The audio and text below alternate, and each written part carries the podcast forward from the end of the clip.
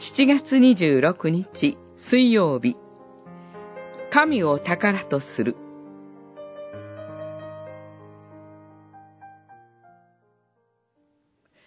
あなたの富のあるところにあなたの心もあるのだ。体の灯火は目である。目が澄んでいれば、あなたの全身が明るいが、濁っていれば、全身が暗い。だから、あなたの中にある光が消えれば、その暗さはどれほどであろう。マタイによる福音書、六章、二十一節から二十三節。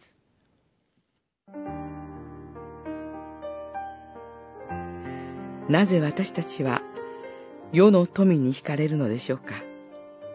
それは世の富には力があるからです。自分で富をコントロールすることができると考えますが、あなたの富のあるところに、あなたの心もある、とあるように、逆に富の方に支配されてしまう弱さが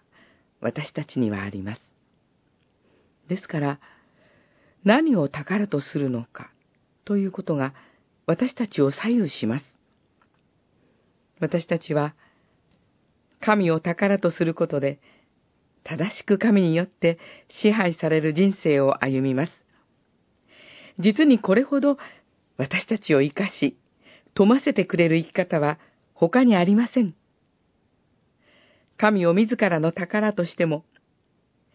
金銭的な富を謳歌する人生には、直接結びつかないかもしれませんが、そこには神に愛される人生が存在します。私たちが神を自分の宝とするはるか以前から、神は私たちを愛し、ご自身の宝物とし、神の愛を必ず悟らせてくださいます。神を宝として歩む人は、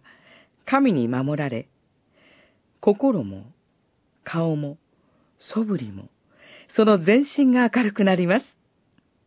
心が暗くなり、沈み込むこともありますが、生産に預かるとき、キリストの愛に養われている自分を見出します。キリストを見る心の目が開かれている人は幸いです。